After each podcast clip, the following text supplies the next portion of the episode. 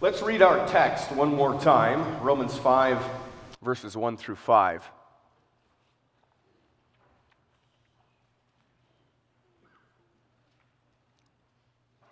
Romans 5, 1 through 5. Therefore, since we have been justified by faith, we have peace with God through our Lord Jesus Christ through him, we have also obtained access by faith into this grace in which we stand, and we rejoice in the hope of the glory of God.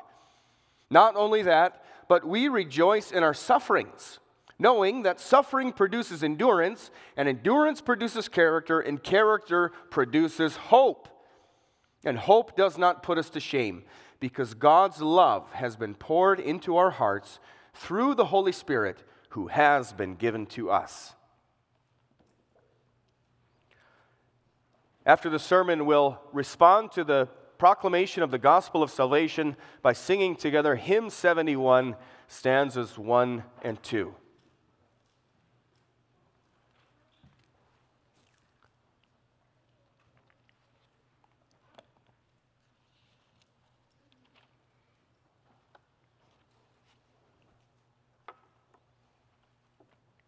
Beloved congregation of our Lord Jesus Christ, as was mentioned right before the, the reading of Romans 5, verses 1 through 11, in the first few chapters of Romans, Paul spells out exactly what it means to be saved by grace alone through faith in Jesus Christ.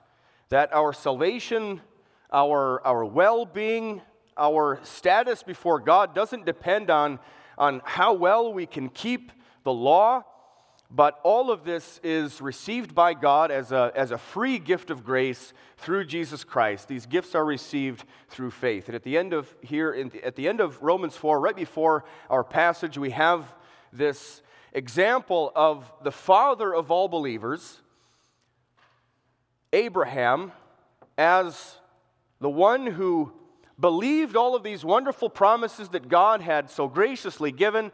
Abraham is the one who, by faith, because he believed the promises of God, he was justified. In, in, chapter 4, there we read that Abraham fully believed all of the things that, that God said that he was willing and able to do, all of these things that he had promised. He was received by God as somebody who was, was justified, who was, who was cleansed from sin, and he was received as righteous and holy, and that's through that, that act of believing, or through that, that heart of believing uh, the things that were promised, the, through faith in Jesus Christ.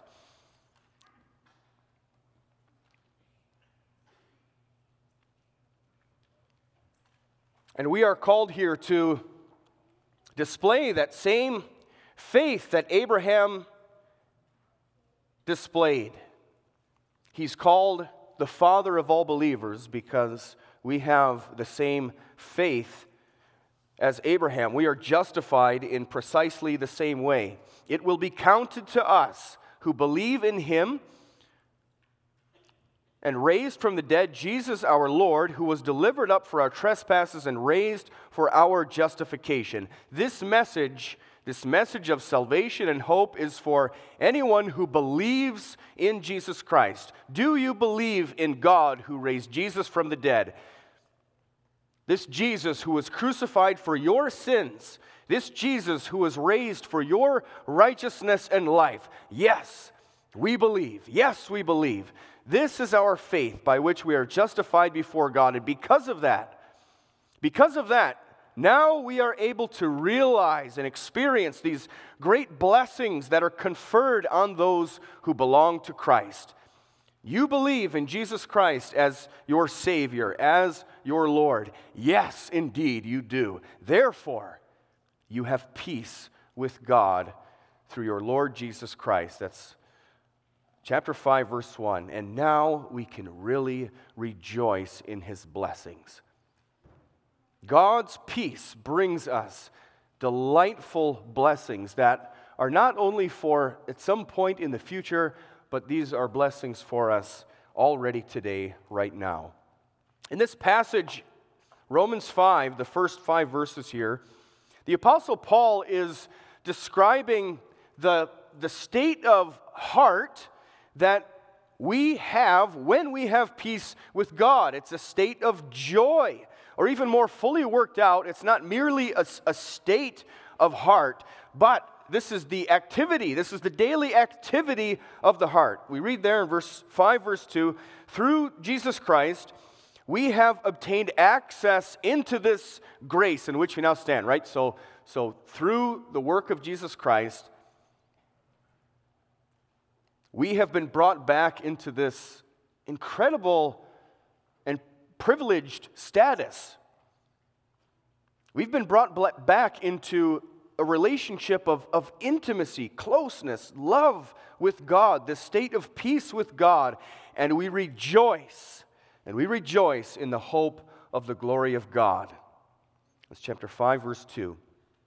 So the Word of God says, the Word of God assures us that if we belong to God, if, if we belong to Christ, if we have peace with God, if indeed your sins have been taken away and your guilt and your shame is gone and you are righteous before God and you are brought into this very loving and gracious fellowship with God, then the reality is that we rejoice in the hope of the glory of God. That is what we do.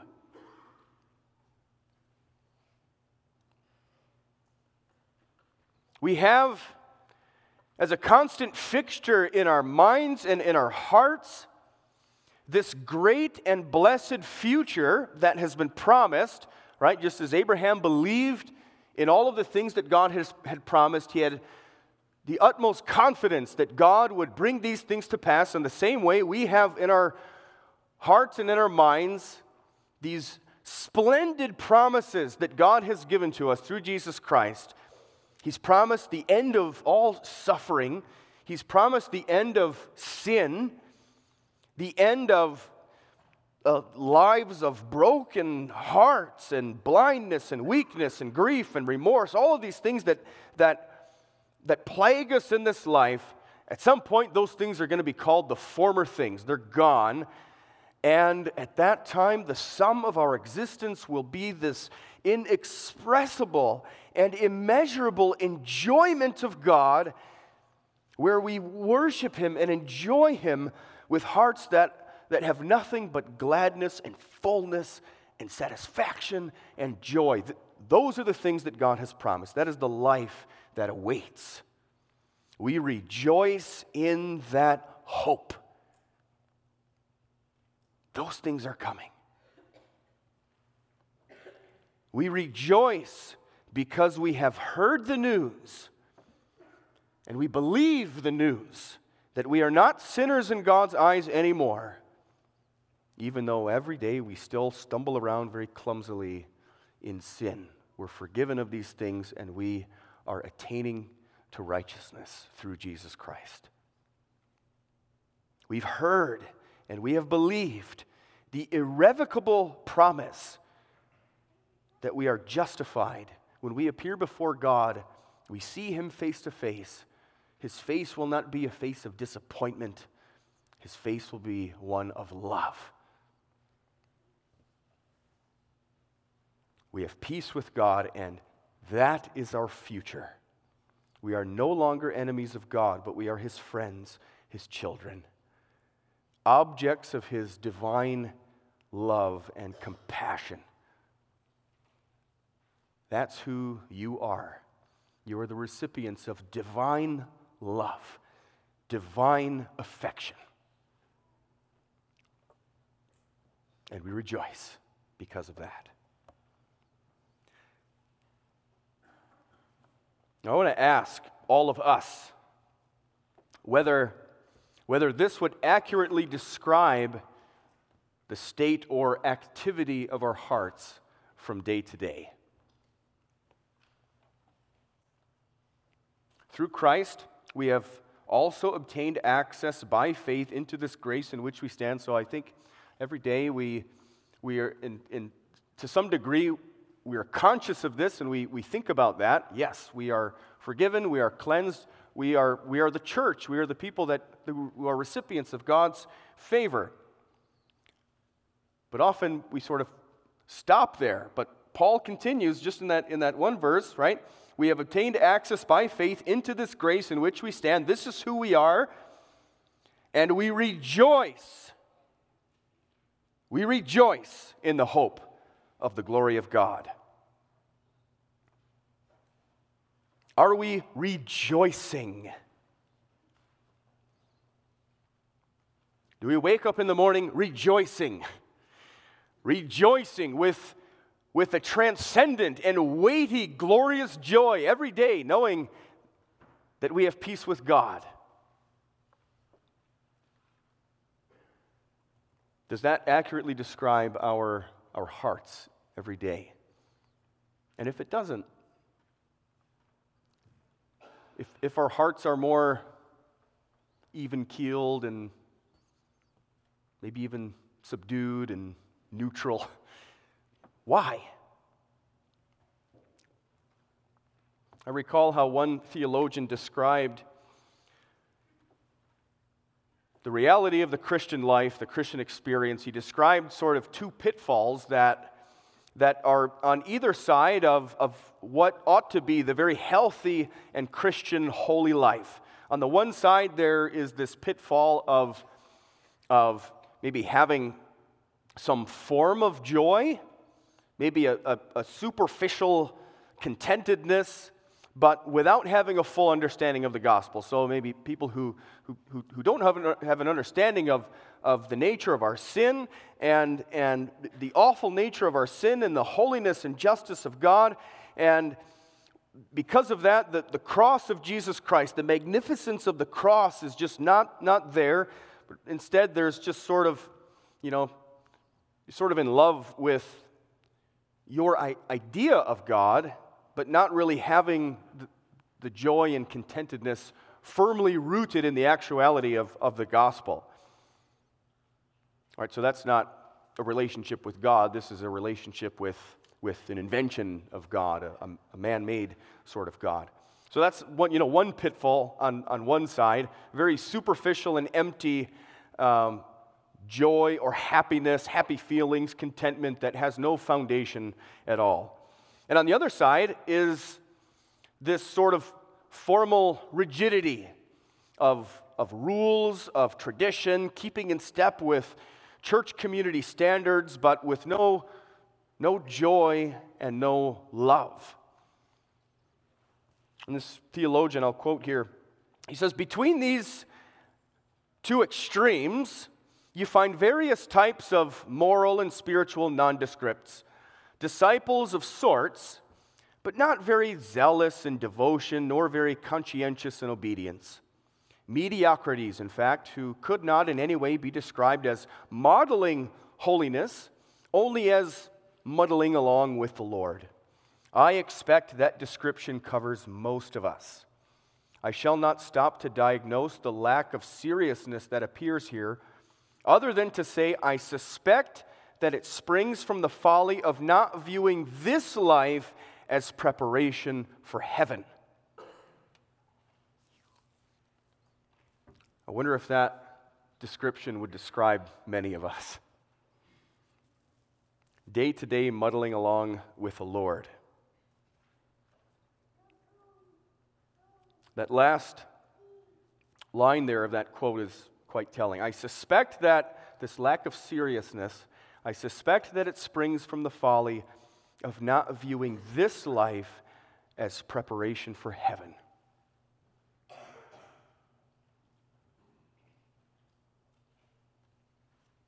failure to see and live the reality of the inseparable connection between this life and our eternal life, our life with God in heaven. Right? Many of us may just be doing all the things that are appropriate for Christian life. These are all very good things, things that, that are appropriate for those who belong to God. We have regular devotions, we go to church, we go to catechism, we, and participate in, in the activities that are happening in our church communities. But between all of those things, we, just sort of go about regular life. sort of with our eyes glued to the ground.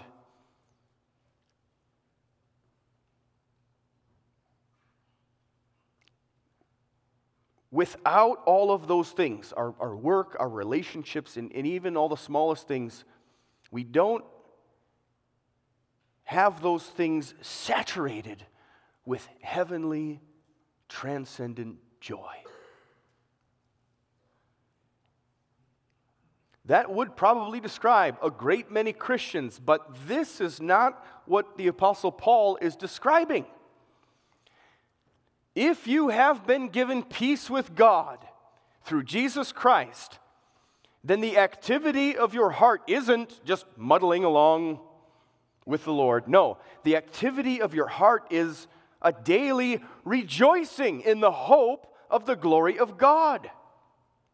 If you have peace with God and you truly know that peace and what it means, then you are done muddling along with the things of this life and you actually do have your heart daily set on the glory that is coming.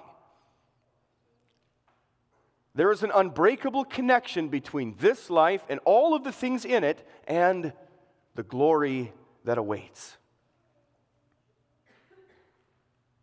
And all of the things of this life then are, are treated not as just sort of minutia, meaningless, empty things. No, even the smallest things are, uh, in this life are then as treated as things that have weighty and glorious eternal significance. And they do.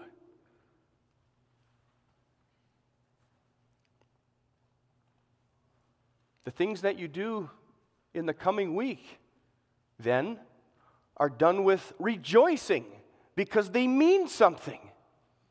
You understand that they are attached to your eternal life with God and they contribute to it. Do we really understand what that means? Do we really understand and, and come to grips with the fact that, that God, according to his fatherly care, his, his providence for you, he sees to it that every minute of your lives is somehow tailored to contribute to your eternal glory. These are foundational principles rooted in the scriptures. Whatever you encounter in this life, whatever path God has prepared for you to walk on, on any given day, we ought to meet those things that God has prepared with the trust and with the confidence that God has designed those things to be for our eternal good. Whatever you encounter tomorrow brings about something in eternity.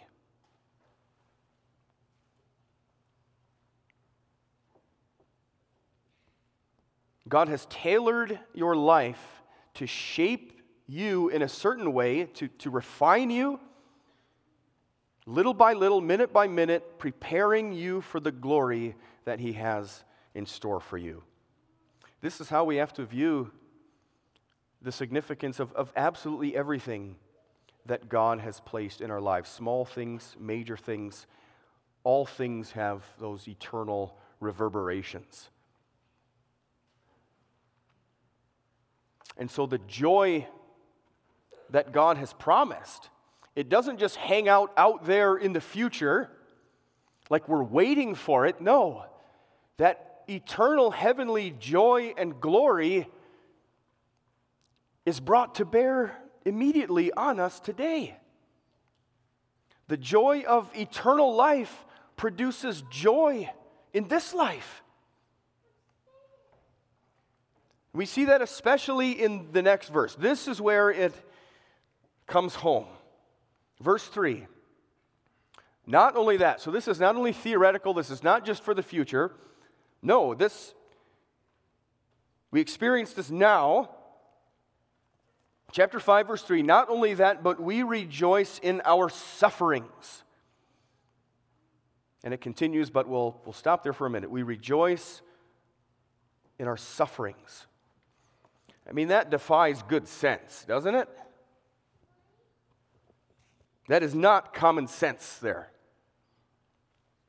Why would anybody react to suffering with joy? You get diagnosed with an illness, like a terminal illness. You have months to live, and you know that the months that you have left are going to be hard.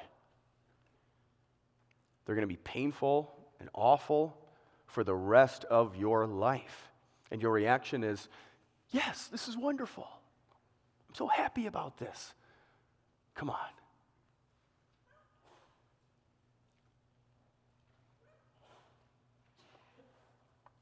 Something happens in your family, you know, a relational hardship where a relationship with somebody that you love dearly, you know, a son or a daughter or a spouse,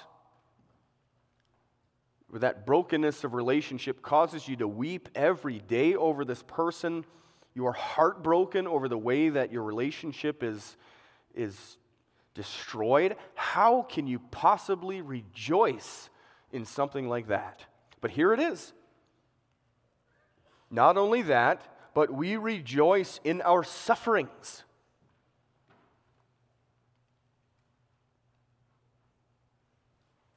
We have the explanation in the rest of that verse or in the next couple of verses. We rejoice in our sufferings. Why? Because we know that suffering produces endurance, and endurance produces character, and character produces hope. We're back to hope. And hope does not put us to shame because God's love has been poured into our hearts through the Holy Spirit who has been given to us. So suffering produces endurance. How does that work? Your heavenly Father, whom you trust and love, guides you into a time of affliction or suffering. And it can be excruciating. And God, in His love and in His care for you, because you are His his child for whom Christ died. Right? If, if while you were a, sinner and his enemy, then God sent his son, Jesus Christ, to cleanse you from all of your unrighteousness. If he was willing to do that for you while technically, legally, you were his enemy, well, now, how much more can you be confident that he is going to care for you at all times and bring you into that glory that was promised? So God gives you this, this affliction, and He, in His love and His care, carries you through that. And, and in doing so, He proves His love and His wisdom and His power that He can uphold you and carry you through and strengthen your heart. Through that, you are strengthened for the next one, right? By the time the next one comes around, God has increased your confidence, your faith in Him. That is endurance. That is how suffering produces endurance. That endurance then produces character, right? More and more of this. Every time God does this for you, removes a little more of your tendency to rely on yourself, and He supplies you with the ability and what you need to, to, to rely on Him, right? More and more of this, God turns you into the kind of person who has absolute trust and confidence in Him at all times, knowing that your Father is giving all of these things to you for your eternal good. Through all of these things, you are becoming one who meets suffering by walking with God and relying on Him. And that is your character. Character produces hope. Not muddling along face down, but striding through life with God, with eyes ahead, forward, eager and joyful for the glory that all of this is producing. God is teaching us and training us through our sufferings for the sake of our hope in God. God is giving us sufferings for the sake of our eternal life. we sang a little while ago from hymn 35, that's a, a, paraphrase of, of something that Paul writes later on in Romans. It comes from Romans chapter 8. And we're told, we're assured exactly that. Romans 8, verse 18 For I can suffer, for I consider that the sufferings of this present time are not worth comparing with the glory that is to be revealed to us. And then later in that chapter, verse 28, and we know, we know, we don't just think, we don't suspect this, we know wholeheartedly that for those who love God, all things, all things work together for good for those who are called according to his purpose.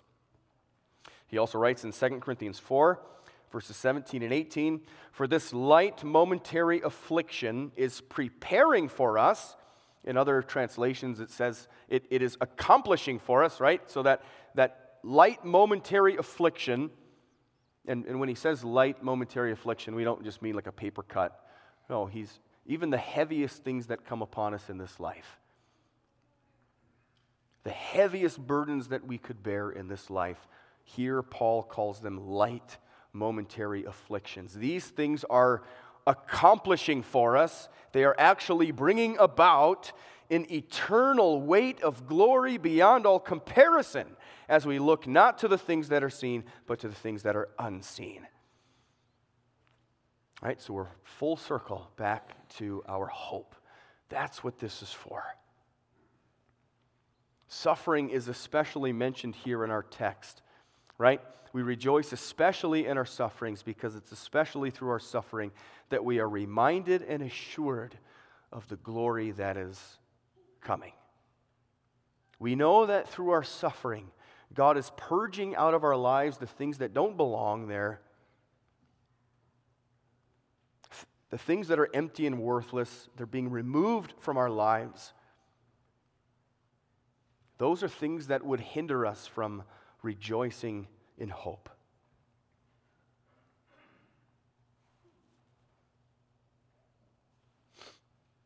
If you're ever walking along with someone who, who is, is terminal, it's, it's pretty incredible how, in the last months and weeks of their lives, they've got no time for, you know, chit chat about the weather and the lawn and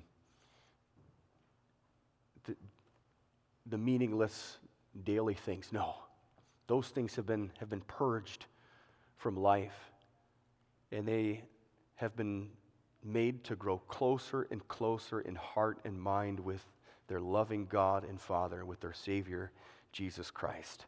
That's what suffering does.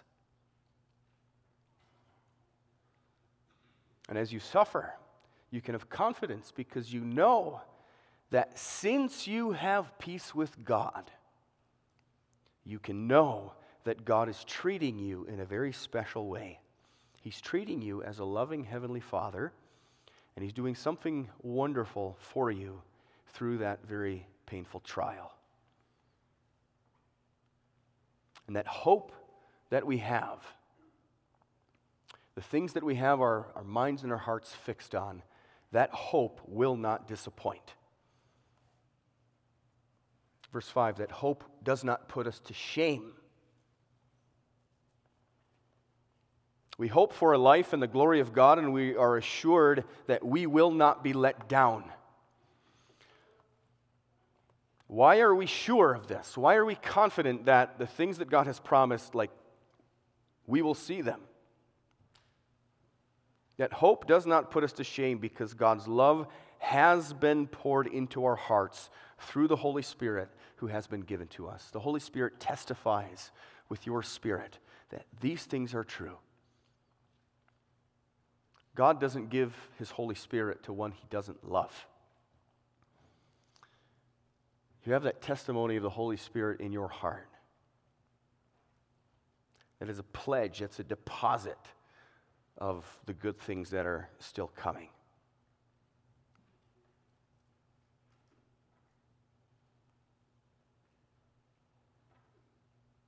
God lives in you today. God lives in you now. He is close with you each day of your life. He's along with you in every circumstance. What a pledge of God's love that His Holy Spirit lives in you. He would not take up His residence in your heart apart from His great love for you. So we ought to pray then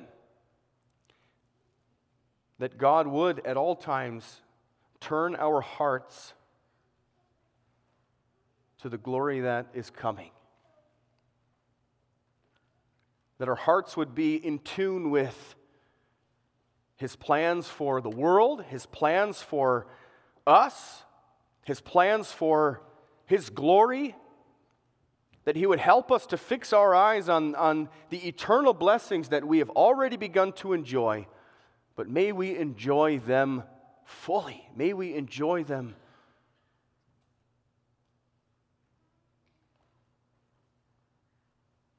in a state and in an act of daily rejoicing. May our hearts be hearts that rejoice constantly in the hope of the glory of God. Amen.